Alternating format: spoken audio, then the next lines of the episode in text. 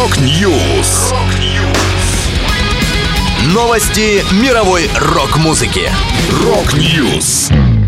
У микрофона Макс Малков. В этом выпуске Оззи Осборн представил новый альбом. Группа Кипелов готовит свежий материал. Эмерсон, Лейк и Палмер вернутся на сцену с помощью современных технологий. Далее подробности.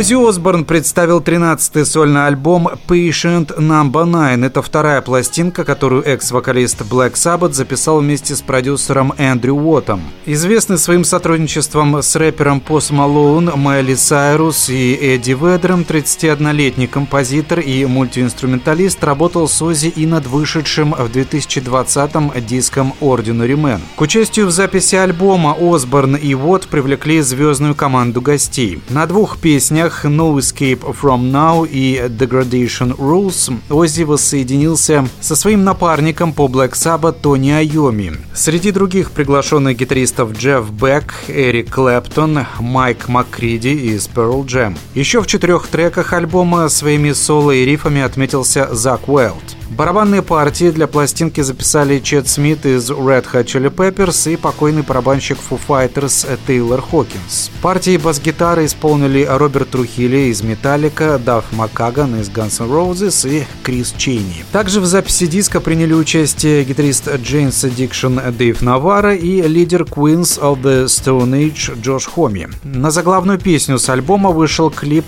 с режиссером которого выступил знаменитый художник и сценарист комиксов Тодд Макфарлейн.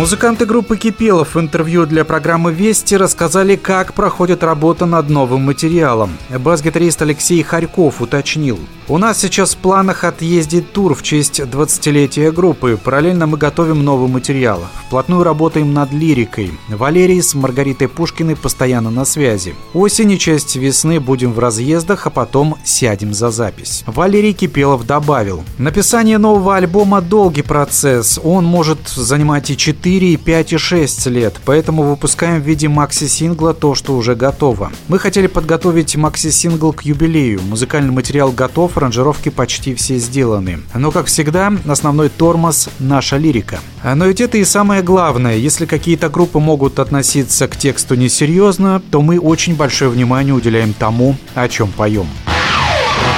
Will you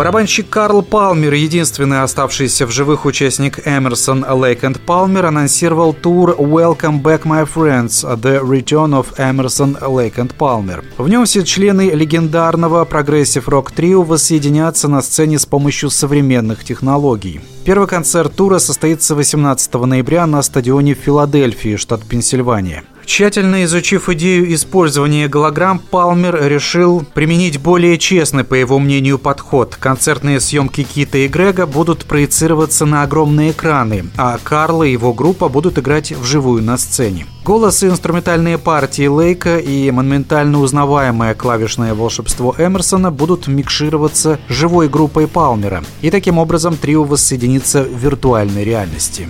В качестве ориентира был взят недавний тур Пола Маккартни «God Back», в котором музыкант пел одну из песен дуэтом с покойным Джоном Ленноном. Напомню, Эмерсон и Лейк умерли в 2016 году с разницей всего в несколько месяцев, и с тех пор Палмер остается единственным хранителем колоссального музыкального наследия группы. Это была последняя музыкальная новость, которую я хотел с вами поделиться. Да будет рок! Рок-Ньюс! Новости мировой рок-музыки. Рок-Ньюс!